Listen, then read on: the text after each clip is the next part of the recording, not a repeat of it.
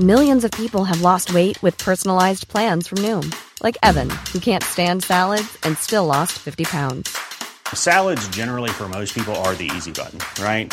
For me, that wasn't an option. I never really was a salad guy. That's just not who I am. But Noom worked for me. Get your personalized plan today at Noom.com. Real Noom user compensated to provide their story. In four weeks, the typical Noom user can expect to lose one to two pounds per week. Individual results may vary. Cool fact a crocodile can't stick out its tongue. Also, you can get health insurance for a month or just under a year in some states. United Healthcare short term insurance plans, underwritten by Golden Rule Insurance Company, offer flexible, budget friendly coverage for you. Learn more at uh1.com. Jewelry isn't a gift you give just once, it's a way to remind your loved one of a beautiful moment every time they see it. Blue Nile can help you find the gift that says how you feel and says it beautifully with expert guidance and a wide assortment of jewelry of the highest quality at the best price. Go to BlueNile.com and experience the convenience of shopping Blue Nile, the original online jeweler since 1999. That's BlueNile.com to find the perfect jewelry gift for any occasion. BlueNile.com.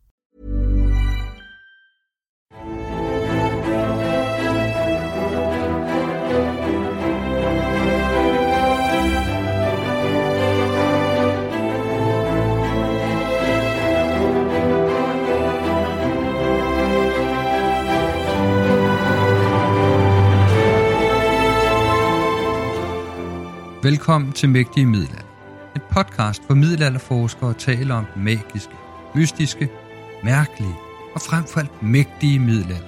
En tusindårig periode, der er afgørende for Europas og Danmarks historie. Mit navn er Thomas Ebelholm, og når jeg ikke er vært på denne podcast, er jeg lektor i middelalderhistorie ved Center for Medieval Literature på Syddansk Universitet. Og i dag har jeg fornøjelsen at tale med Lars Bøje Mortensen, professor og leder af samme Center for Medieval Literature uh, på SDU. Velkommen, Lars. Tak skal du have. Tak for invitationen. Øhm, og øh, du har jo bedt mig om at fiske en kilde frem fra middelalderen, som, øh, ja. øh, som vi måske kunne se lidt nærmere på. Og øh, jeg har snydt lidt, så jeg har på en måde to øh, kilder her. Øh, men øh, den ene er nok en, som de fleste folk har hørt om, nemlig Saxos Danmarks historie. Ja. Og øh, det bliver selvfølgelig ikke hele Danmarks historien, fordi det er jo et værk på en 700 sider. Oh. Øh, men det øh, vil koncentrere sig om en lille smule af Saxos fortale. Øh, fordi mm. det problem, som jeg er interesseret i at snakke om nu, øh, det er, hvornår øh, Saxo afsluttede sit værk, og det vil sige, hvornår han skrev øh, fortalen, som helt sikkert er skrevet til sidst. Mm. Øhm, og øh, så har jeg en anden kilde, som er, er en, en øh, lille smule senere, øh, som belyser nogle af de her ting. Øh, men vi skal måske lige have Saxo på plads først. det vil være rigtig dejligt. Jeg tænker, at øh, mange lyttere kender Saxo, og så alligevel ikke. Jeg har hørt om ham, de ved, at han skrev gæster der nu om den her Danmarks krønike, men hvad den egentlig handler om, og hvorfor vi er så optaget af den, og hvad, hvilken kontekst den bliver skabt i, tror jeg mange kunne have glæde af lige her, om ikke andet for genopfrisket. Ja, øh, ja så Saxo i den danske tradition har jo den, den lidt mærkelig dobbeltrolle, øh, rolle, fordi han er sådan den uomtvistelige klassiker fra, fra den danske middelalder. Men samtidig så skrev han jo på et meget, meget vanskeligt latin, og det har jo så øh, skabt en hel del problemer for, hvor populær han, han, han egentlig kunne blive. Øh, der findes jo nu en fantastisk god oversættelse af Peter Seberg, øh, så det har hjulpet noget på det. Øh, men øh, øh, Saxo har nok slåsset lidt med, øh, at han har øh, skrevet på det her øh, latin. Men ikke desto mindre, så er han jo så også, i hvert fald i den historiske forskning, jo blevet øh, en grundtekst for alle, der beskæftiger sig med 11 og, og begyndelsen af 1200-tallet. Øh, og, øh, og det er jo så den periode, vi øh, måske har lært i skolen, hedder Valdemarstiden, øh, som er altså den slags højdepunkt i dansk middelalderhistorie, hvor det danske imperium bredte sig, og der var intern fred i hvert fald på overfladen. Øhm, i modsætning til, hvad der skete senere i 1200-tallet og i 1300-tallet, hvor, hvor man jo sådan traditionelt forstand taler om, om rigets opløsning. Så, så den her Valdemars tid, den, den blev jo så det her store, forenede, imperiale og kulturelt øh, fremmelige øh, øh, periode af, af Danmarks historie. Øh. Så det er det, vi er, og de her Valdemarer skal vi måske også lige sige et par ord om. Øh, så Saxo arbejdede jo så for Valdemars den Stores, altså Valdemar den Førstes øh, gode ven Absalon. Øh, og der står så derfor en frygtelig masse pæne ting om Absalon, men også om Valdemar den Store i, øh, i hele krøniken. Øh, Valdemar den Store døde i 1182. Øhm, og det er nok der omkring, at Saxo så småt begyndte at skrive sit, sit værk, øh, eller måske lidt senere. Øhm, og så er det spørgsmål, jeg så prøver at, at kredse lidt om her, det er, hvornår afsluttede han det? Fordi det var altså et værk på en 700-800 siders enormt svært latin, øh, som er gennemforsket på mange måder af øh, et, et emne, hvor som, som øh, Saxo har gennemforsket, så, så det er jo ikke noget, man lige gør på et par år. Øhm.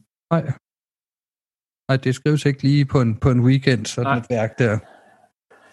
Øhm, og, og hvis vi lige vender tilbage til Valdemar, så skal vi også lige sige, ja. at, øh, at da, da Valdemar så var død i 1182, og det er så lige i årene derefter, at, at Saxo nok så småt begynder på sit værk, øh, så er der jo så først øh, Valdemar den Stores øh, ældste søn, Knud, ham vi kalder for Knud den 6., som så regerede i, øh, i cirka 20 år, øh, og døde i 1202. Og efter ham kommer så Knuds lillebror, øh, Valdemar den anden, eller Valdemar Sejr, som vi så kalder ham, som så også var heldig nok, ligesom sin far, til faktisk at leve meget længe og regere meget længe, og på den måde, så får vi altså den her, siger nærmest 100 år af, af den her Valdemars tid. Øh, og Saxo, han ligger så lige midt i den, og bliver også et, et slags symbol på, hvor, hvor godt det gik, fordi han, ja, ja, ja, øh, ja. fordi han altså har, har tid og ressourcer til at skrive det her fantastiske øh, mærke øh, midt i ja. den periode. Og, og ligegyldigt, hvornår han er færdig med værket, det kommer vi jo nok ind på lige om lidt, ja, så må man jo sige, at det er et værk, der er skrevet i nok det absolutte højdepunkt for det danske middelalderlige imperium, øh, som jo lider lidt et knæk i, i 1220'erne, da øh, det tyske vasaller vender sig mod Valdemar den anden sejr. Ja, øh, så man kan sige, at øh, altså Saxo kunne jo ikke vide, da han startede sit værk, måske i slutningen af 1180'erne eller omkring 1190, han kunne jo ikke vide, at det kom til at gå så godt for det her dynasti. Nej, nej. Øh, og at han så ligesom afsluttede det formentlig på et tidspunkt, øh, hvor, hvor det stod på, mm. på højden. Og der var eksempler på andre middelalderlige krønikeskrivere, som ligesom må lægge deres store, flotte ting i skuffen, fordi at deres, øh, øh, at deres konge eller deres fyrste pludselig bliver afløst af et andet dynasti eller noget lignende. Ikke? Og det, det kunne han jo egentlig ikke jo. vide. Oh, det er et emne måske til en anden podcast. Det er jo vanvittigt spændende, øh, det her. Det har vi snakket om øh, ved andre lejligheder, men øh, super spændende, men lad os endelig komme ja, videre øh, med så, Saxo øh, dagens held, ja, eller så, så, øh, for lige at, at sætte et, et par flere årstal på, så strækker Saxos krønik sig altså ind til 1185, det vil sige et par år efter, at Valdemar den Store er død i begyndelsen af Knud den 6. Øh, regering. Øh, og hvis vi så tænker, at Saxo har skrevet det her mest i 1190'erne og ind i, i, i begyndelsen af 1200-tallet, øh, så kigger han jo tilbage på noget, der ligger øh, 10 og måske næsten 20 år tilbage. Øh, og han skriver sig altså ikke noget om, om den der samtid, øh, faktisk. Øh, han slutter i 1185. Øh, og øh, det er, det er vigtigt lige at vide det, fordi vi vil faktisk øh, være enormt interesseret i at høre noget om, hvad Saxo som mente om øh, både noget mere om Knud 6. og om, om øh, begyndelsen på øh, Valdemar øh, den anden, eller Valdemar Sejers øh, regering. Men vi har lige akkurat det lille indblik i det, at han så lavede sin øh, indledning eller sin fortale øh, på et eller andet tidspunkt der i begyndelsen af 1200-tallet. Øh, og der snakker han jo så faktisk om sin samtid. Ikke? Altså, ellers så hører vi ham kun snakke om gamle dage og ind til 1185. Men lige der, der kommer han jo ind og, og, og, og med forskellige signaler om, hvor vi egentlig står i dag. Og det er jo så det store spørgsmål, hvad er i dag? det øh, afslører ja. han ikke. En af Saxos øh, vaner eller uvaner, det er, at han vil absolut ikke have nogen årstal i sin øh, krønike. Øh, og det vil jo så have sparet for en hel del ja. grå hår, kan man sige, hvis han bare havde dateret den der øh, ja. fortale, men det har han ikke. Ja. Øh, så hvis vi, jeg tænkte, jeg vil sådan prøve at gå igennem, hvad, hvad vi måske kan være sikre på, og hvad vi sådan måske kan, kan glemme ja. lidt på, øh, hvis det ja. er... Du. Ja. Det er helt fint, at vi snakker lidt om Saxos flow, og hvordan vi måske alligevel kan, kan få, få ham til ind imellem at, er bekendt, hvor han er i tid og rum ja, og så videre. Ja. Så øh, hvis, altså, hvis jeg får lov til at starte lidt fra den forkerte ende, man kan sige, hvor, hvor sent kunne det være skrevet? Altså hvis vi starter med det spørgsmål. Ja. Øh, og så må man sige, at 1223, det kan helt umuligt være skrevet efter 1223 af to mm. grunde. Den ene er, at han øh, henvender sig til Anders Sunesen, som er ærkebiskop i Lund, og som er Absalons mm. afløser fra 1201 til, øh, ja. til 1223 hvor, 24, hvor han går på pension, fordi han er syg. Så det vil sige, det, det må være før 1223. Øh, så er der så også det, mm. du nævnte lige før, ikke, med at øh, der sker noget andet dramatisk i 1223, nemlig at, øh, at den herlige kong Valdemar, den anden, som bliver prist her i fortalen, han bliver jo taget til fange, og det hele begynder at falde fra hinanden øh, på det der tidspunkt. Øh, ja. Ja, han er på jagt på Lyø, ja. ikke også, da, da hans, hans troløse tyske vasaller falder over ham. Og... Ja, tager ham til fange og vil have løse penge, og ja. det ender med et nederlag på en høved i 1227 osv. Ja. Øh, så det ville være umuligt at have skrevet de her flotte ord om, om Valdemar den anden, Valdemar Sars, øh, som, som, som vi kan læse, hvis det havde været ja. efter 1223. Det, det, det, det, altså, der er grænser for, hvor meget man kan lyve, vil jeg sige. Ikke? Så, så det, det er ligesom... Øh, jo, jo, jo. jo. Øhm, Ja, så, men hvis vi så spoler lidt øh, tilbage, så øh, et af de årstal, der har været inde i debatten, det er jo så 1219. Mm-hmm. Uh, og det er jo så, mens øh, imperialismen går godt for, for Valdemar Sejr, øh, og, og den berømte erobring af Estland i 1219, øh, og Danbro og alt det der. Øh, og der har de fleste historikere, øh, toneangivende historikers argument været, at det var så stor en triumf, øh, og sådan ret spektakulært på alle mulige måder med for Danmarks øh, stilling og territorium osv., at, at hvis det var sket, så ville det have været nævnt øh, i, den her, i den her prisning af Valdemar Sejr.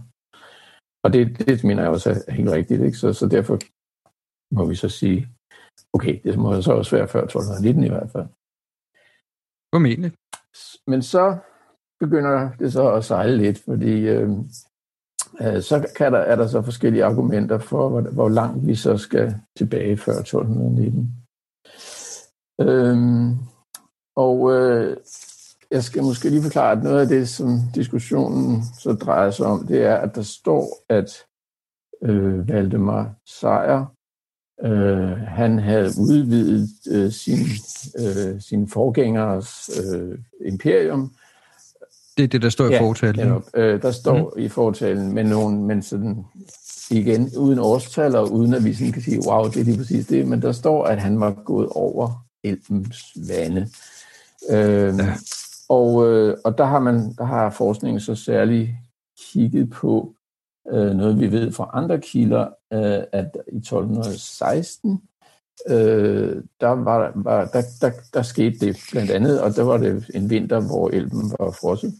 Øh, men der er også en, øh, en beretning om for, helt tilbage fra 1208, øh, at øh, Valdemar sørger for at få bygget en bro over Elben, øh, og, og mens han altså herrede der på den anden side også, øh, og det er igen de her tyske vasaller, som så senere kommer efter ham, ikke? men øh, øh, så er det måske ligesom de to muligheder, der bliver, der bliver mm. vist til der, ikke? Så, så, ja. ja.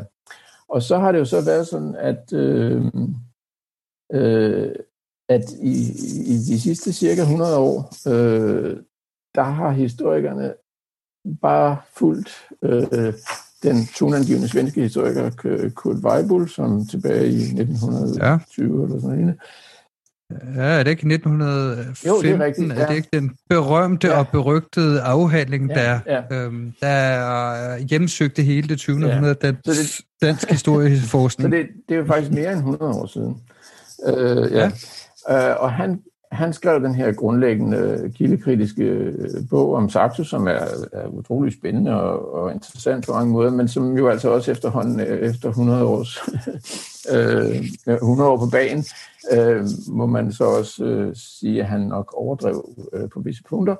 Øh, mm. og, øh, men han kom ligesom frem til, at sige, der er ingen måde, vi kan skelne mellem det her 1208 og 1216. Det kan være anytime der.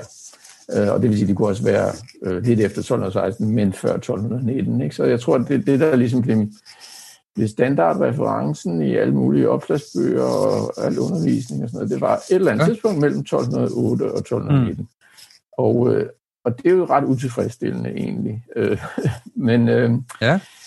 Ja, men så er der jo så sket noget i den senere tid, og øh, jeg kan måske reklamere lidt for min egen lille bog, som hedder Saxo, og der står der faktisk på, altså fra Aarhus øh, Universitetsforlag, den her 100 Danmarks historie. Ja.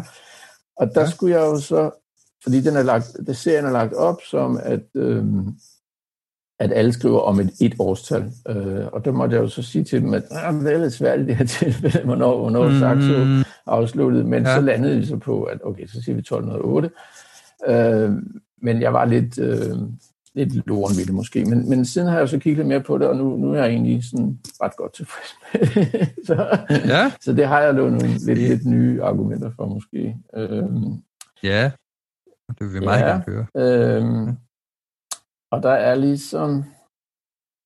Øh, der er to ting her. Øh, eller tre måske, men øh, øh, for det første så har øh, Carsten Friis Jensen, som er en, øh, en af 2000 store saxoforskere, eller den største formentlig, øh, som, som øh, Formentlig, ja. døde for, for otte år siden desværre, øh, han skrev faktisk sin, sin sidste artikel, den handler om det her problem.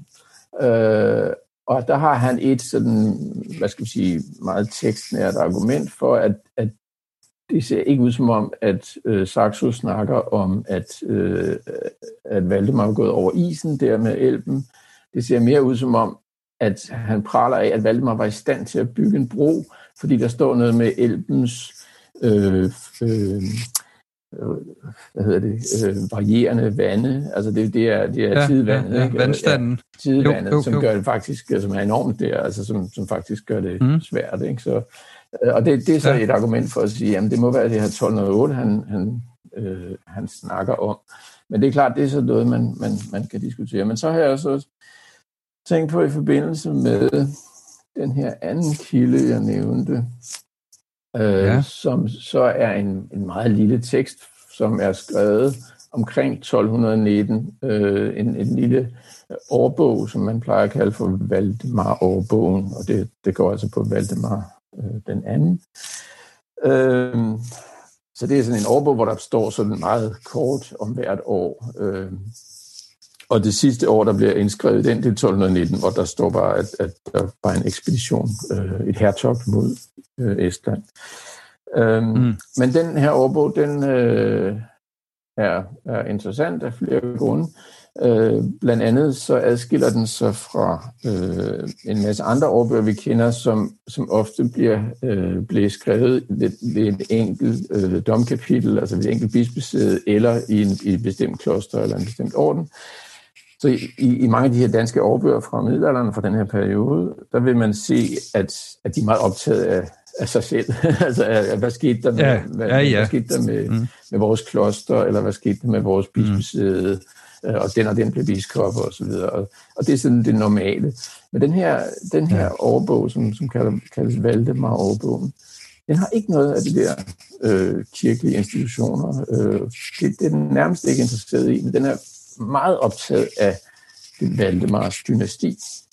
Øh, så der står alt om giftermål og om øh, sønner, der blev født og øh, så videre. Øh, det bliver meget nøje øh, skrevet ind i den her meget korte øh, tekst. Og øh, ja, hvis man så kigger lidt nærmere på den, så slog det mig jo, at, øh, at en af hovedpersonerne i den her lille årbog, det er så ham, der hedder Valdemar den Unge, øh, eller, eller Ja. Valdemar den Tredje, som man skal passe på ikke at blande sammen med en senere en, som også hedder Valdemar den Tredje. Men, øh, men det er altså sønnen af Valdemar Sejr og Valdemar Sejrs øh, bømiske kone, øh, nemlig dronning Dagmar. Mm-hmm. Øhm, Ja. Og øh, der står blandt andet, at i 1205 blev Valdemar gift med dronning Dagmar. Øhm, og øh, der står også i den her årbog, der står det her med broen over Elben i 1208. Og så i 1209, så står der, at Valdemar den tredje blev født. Ja. Øhm, og øh, den her Valdemar den tredje, han bliver så fuldt øh, i den i årbogen, med forskellige notitser. Mm. Øhm, og øh, øh, han bliver i 1215, øh, så er der sådan lidt længere smør om, at, øh, at Valdemar Sejr tager sin søn, Valdemar den 3., øh, til Samsø for at blive anerkendt som konge øh, af, af stormændene. Og så er der et tilsvarende møde i Viborg samme år, øh, og der sker det også. Og det bliver sådan understreget ret, ret kraftigt, at, øh, at nu er han altså udpeget til at være konge. Og så et par år senere, i 1218, så, øh, så står der så også, at, at, at han blev kronet, øh, og, og at der var masse fine mænd til stede osv. Så, videre. så det, det er tydeligvis vigtigt for den her overbogsforfatter, at, at, at fortælle om den her altså legitimeringen af den unge Valdemar. Mm. Nu er det jo ikke sikkert, at folk har hørt så meget om ham, fordi øh, ja, det der så er sket med det, var, at han så faktisk døde ung. Ikke? Øh, så, ja. Jo, Øh, men det er noget med den her vådeskuds ulykke, Jo, ikke jo. sandt? Han bliver, han bliver skudt, mens han er på jagt. Ja. Øh, bliver i, skudt med en øh, i armbrøst. 1231, ja. Øh, så Ja. der er han jo kun øh, 21, 22 eller sådan noget. Anyway, øh, han er altså ja. søn af den første søn her, og søn af Dagmar. Men Dagmar, hun dør jo meget kort efter faktisk, øh, og så kommer der jo den nye dronning ind i billedet, øh, Berengaria, Berengard eller Bengert, øh, øh, fra Portugal, eller Portugal skråstreg Flandern, øh, som Ja. er nogle nye alliancer, som, øh, som Valdemar øh, så øh, dyrker på den her måde. Og det er jo hendes sønner, der så senere bliver konger og slås om, og Erik Plovpenning og øh, Christoffer Ja. og så videre. Abel og det, er- det er hendes sønner, der bringer Ja. ja.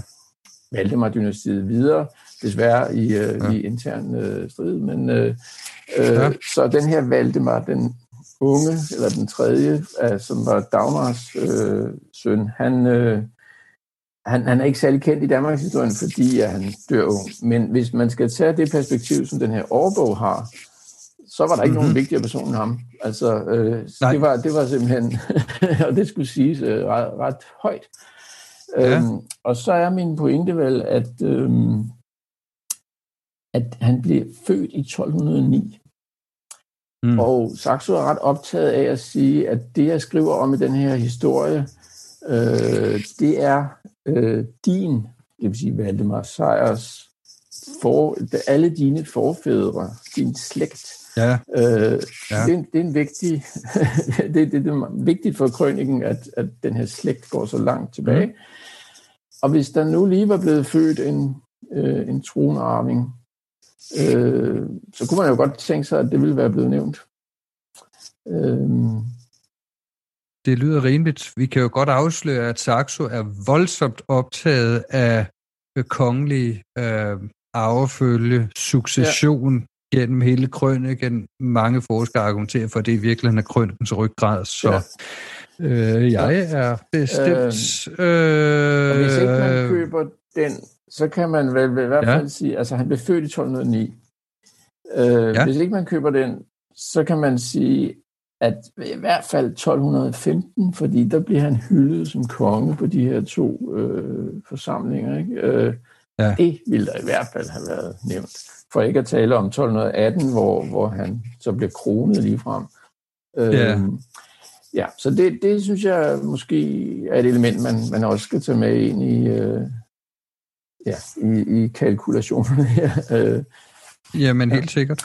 Øh, ja, fordi igen, ja, det matcher jo også en, en anden ting, som Saxo er voldsomt optaget af, hvordan man bliver konge, og der er jo sådan en interessant vekselvirkning mellem, det er jo på den ene side helst skal være den kongelige slægt, og i hvert fald når vi valgte meget ultimativt fra far til søn, men Saxo insisterer også på, at folket skal godkende og i virkeligheden vælge deres konge, som så typisk er fra kongeslægten, med meget, meget få undtagelser. Ja. Øh, ja, så jeg synes i hvert fald, det godt det kunne være sådan et element i den her mm. øh, debat. Øh, så har jeg også en enkelt anden betragtning, som jeg tror måske øh, fører i samme retning. Mm. Øh, og, øh, øh, og det handler så om Anders Sunesen, som, som der er et ret langt afsnit om, også i fortalen. Så altså bare lige for at rekapitulere, så, så, så begynder Saxo fortælle med at sige Absalon, og det var Absalon, der gav mig den her opgave, men han er jo så desværre død i mellemtiden, nemlig i ja. 1201. Øh, så derfor henvender jeg mig nu til dig, Anders Sunesen, så den nye ærkebiskop. Øh, og, øh, og han skriver faktisk påfaldende meget om Anders Sunesen, inden han så kommer videre til det, som historien egentlig skal handle om. Ikke? Øh, øh, og, og øh, roser ham øh, for alle mulige ting.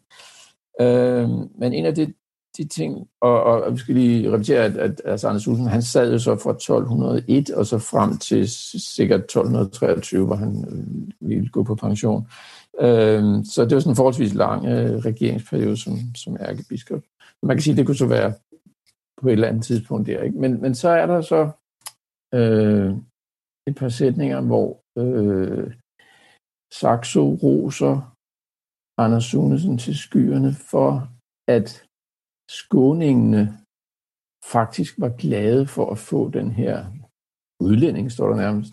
Og det er jo så mm. konflikten mellem konflikten mellem ja. landsdelene, som, som er meget...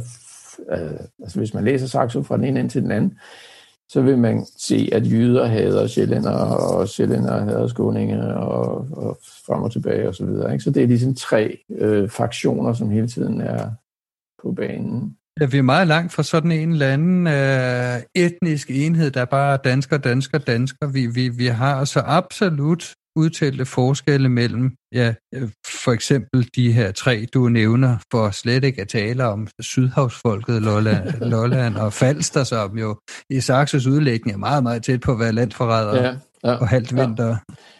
Og desværre for os på SDU, så så Fynboerne har ikke den store rolle i... i øh, Nej, det er de, ikke... Det går sådan ret let hen over Fyn, selvom der faktisk øh, der er jo nogle ting i krønningen, hvor, som, som faktisk find, finder sted i Odense eller, eller andre steder på ja. Fyn. Men, uh, nå, det var en, en parentes. Men, uh, ja. uh, men sagen er, at, at det er åbenbart meget vigtigt for Saxo at sige, at der står lige frem, at skåningene jublede over ikke at have valgt en af deres egne, men have valgt en, ja, en sjællænder i det, som, som Anders Sunesen, og som Saxo også selv var.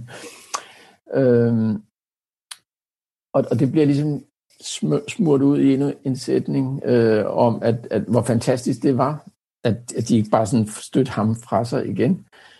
Og det har jo noget at gøre med, at noget af det øh, sidste, som Saxo beskriver i sin krønike, nemlig i de der aller sidste år efter Valdemar den Store død, altså 11, 83, 84, 85, ikke? det er jo, at, at, øh, at der er det her skånske oprør, øh, hvor, ja. øh, øh, hvor Absalon jo så også er, er han er jo så ærkebiskop, og han, i, i, ja, det er ikke så nemt for den store held Absalon lige at få, få styr på det. Øh, og, øh, og hvad det skånske oprør egentlig var, det er jo så også omdiskuteret. Var det egentlig bare nogle, nogle store mænd, som, øh, som var imod øh, nogle, andre store mænd, eller var det faktisk et bundoprør? Det er en anden historie, men, øh, men, men det var en lang konflikt, øh, og, og mm. Saxo har adskillige kvaler med at få Absalon til at fremstå som, som den her leder, der, der virkelig har styr på det. Ikke? Jo. Øh, og øh, så man kan sige, at hvis vi så siger, at det foregik altså i 1183, 84, øh, og så kommer der så en ny ærkebiskop til i 1201, og han er så også fra en af de der store sjællandske familier. Og det vil sige, at der er en umiddelbart en forventning om, at det her, det kan blive, det kan blive fuld af konflikter. Ikke? Og så får Anders Sunsen altså kæmpe ros for, at, at han fik ligesom overbevist dem om, at de havde gjort det rigtige valg. Øh, ja, de blev de jublede faktisk over at have taget sådan en, en, en udlænding. Ikke? Og så er min pointe, er det ikke mere sandsynligt, at, at det er vigtigt at forklare, at mm, det gik heldigvis inden for de første 10 år, end inden for de sidste 10 år af Anders Sunesens øh, regeringsperiode. Altså kan man sige, så på et eller andet tidspunkt var han så så etableret og, og, og så videre. Ikke? Altså at, at rose ham så meget for, at han blev heldigvis accepteret. Det lyder som om, at, at det er noget, der ikke er så langt tilbage i tiden. Ikke? Mm. Altså, øh, ja. hvis du forstår, hvad jeg mener, at, at det, hvis det, hvis det havde været skrevet i, i 1219, ja. så er det sådan lidt gammel historie at, at skulle, skulle udpensle på den måde. Ikke? Jo, man kan jo selvfølgelig sige, som du selv bringer, øh, altså det her skånske oprør, du nævner, og hvis man fortsætter videre den her oprørstanke, øh, Knud den 6. er jo faktisk også udfordret af ham, der hedder øh, biskop Valdemar. Det er en lang historie, hvordan det er, men det er en slægtning, ikke også? Men en af de ting, som øh, Saxo beskriver, dem går let henover, det er de mange oprør, der faktisk er under Valdemar den første og Øh, ja, især Valdemar mm. den første tid, men, men vi ved, der er andre sidenhen, ikke? Så det er jo rigtigt, at i forhold til det der min åbne sår, øh, det skånske oprør har været, har det været væsentligt at, at få stanset det der tidligt. Rigtigt, hvis det er sådan 40 år gammel. Hmm. Ja. Måske ikke så vigtigt. Nej. Øh, så det, man kan også måske formulere det på en anden måde, at set fra det her Saxos synspunkt, han sidder jo i Lund og er selv sjællænder, Øhm, mm. Altså ligesom nervøsiteten over, at nu kommer der så en ny chef. Ja. At den stadigvæk er der lidt, ikke? Altså, øh, ja. Jo, og mener er det ikke også korrekt, nu må du lige korrigere, hvis der fejler, mener, at der er nogle af de her gejstlige, øh, da Absalon øh, bliver ærkebiskop i Lund, eller i hvert fald da oprøret begynder, som øh, faktisk lider overlast, eller der er i hvert fald kongelige embedsfolk, øh, som øh, lige pludselig øh, opdager, at, at folket er ude efter altså skåningen. Ikke? Så, så det, det, har nok været noget mere højspændt, end, end Saxo udenbart giver, giver indtryk af. Ja. Så det, det er jo sådan mere Altså, det er jo mere et, et argument sådan med tonen i, i, i, mm. i, i den der bid af teksten, ikke? Men, men, øh, jo.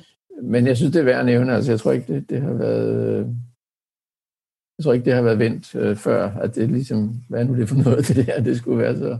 Ja, ja. ja. Øh, øh, ja, så altså... Øh, altså, hvis jeg ligesom skal opsummere øh, den ja. der historie, ikke? så er der altså både Carsten Friis Jensens argument med, at det her det lyder mere som den her bro, øh, han byggede, og så er det mit argument med øh, Valdemar den tredje, som vi har glemt lidt. Øh, han, han var en super vigtig person på det her tidspunkt, eller i de her årtier.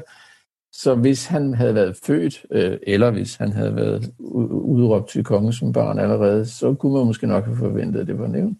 Og så det sidste, det her med, at øh, øh, at Anders Sunesen blev, det, han blev ligesom prist lidt for meget for, at han blev, han blev accepteret af skolen, ikke? Til at, så der er sådan en vis, altså at sådan en nervøsitet er nemmere at forstå i 1208 ja. end i 1218.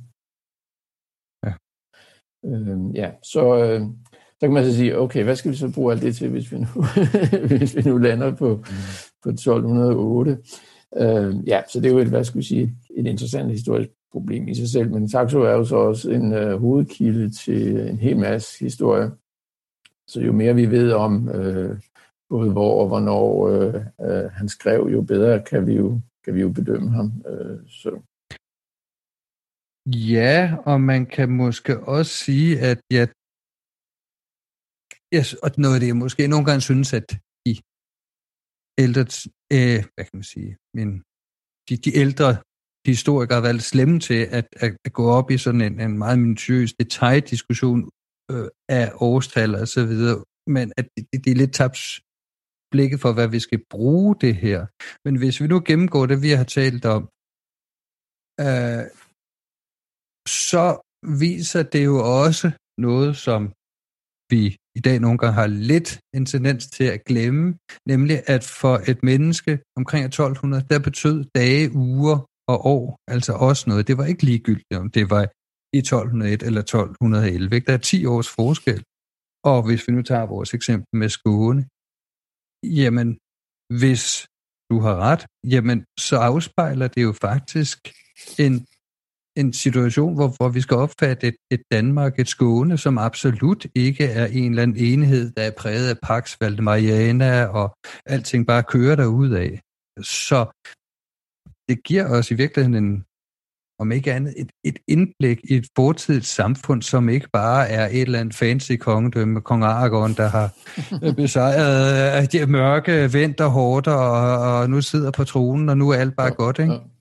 Jeg, jeg, øh, jeg tror, at øh, altså, hvis, man, mm? hvis man køber de her argumenter, så kommer ja. vi lidt tættere på, på, på Saxo og på det, der ligesom rørte sig lige da han afsluttede sin, sin krøning. Ikke? Og, og så har, jeg, jeg tror, jeg glemte at nævne det, men, men øh, der var sådan en historiografisk øh, krølle på det, ikke? at øh, øh, at fordi Weibul, altså fra 1915, ligesom sagde, at vi kan overhovedet ikke vide, om det er mellem 1208, eller hvor det er mellem 1208 og 1219. Mm. Øh, men hvis man faktisk går tilbage til de endnu ældre danske historikere, så øh, Zoom fra omkring 1800, er det ikke omkring, han skriver, og øh, øh, og Fældskov i 1850'erne, som var professor ved Københavns Universitet, øh, som har skrevet en lang afhandling om, om, om Saxo på latin, og derfor heller ikke så kendt.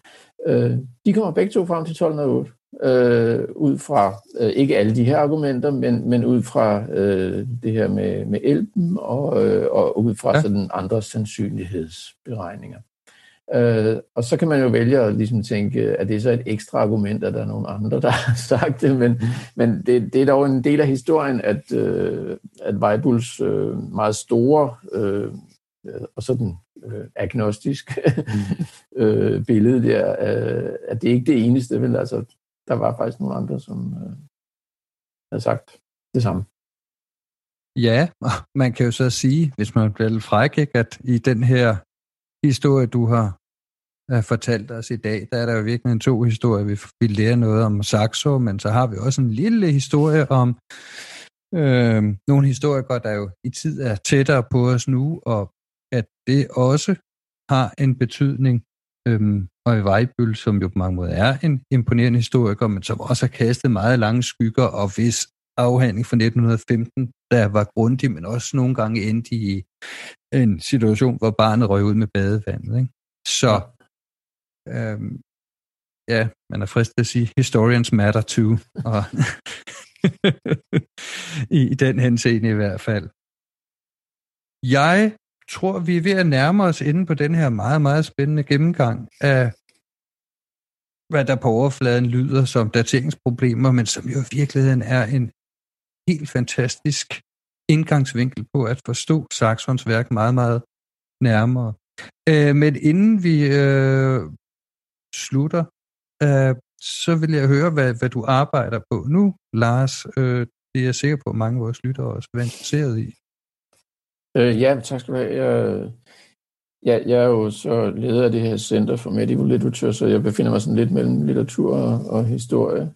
Øh, så det vi ser på procenter, det, det er jo sådan nogle mere store spørgsmål om, hvordan vi skal se på Europas øh, litteraturhistorie i hele den her, øh, ja, i hele middelalderen sådan set, men, men jeg har jo så, mit, mit eget fokus, det er meget på, på 11- og 1200-tallet.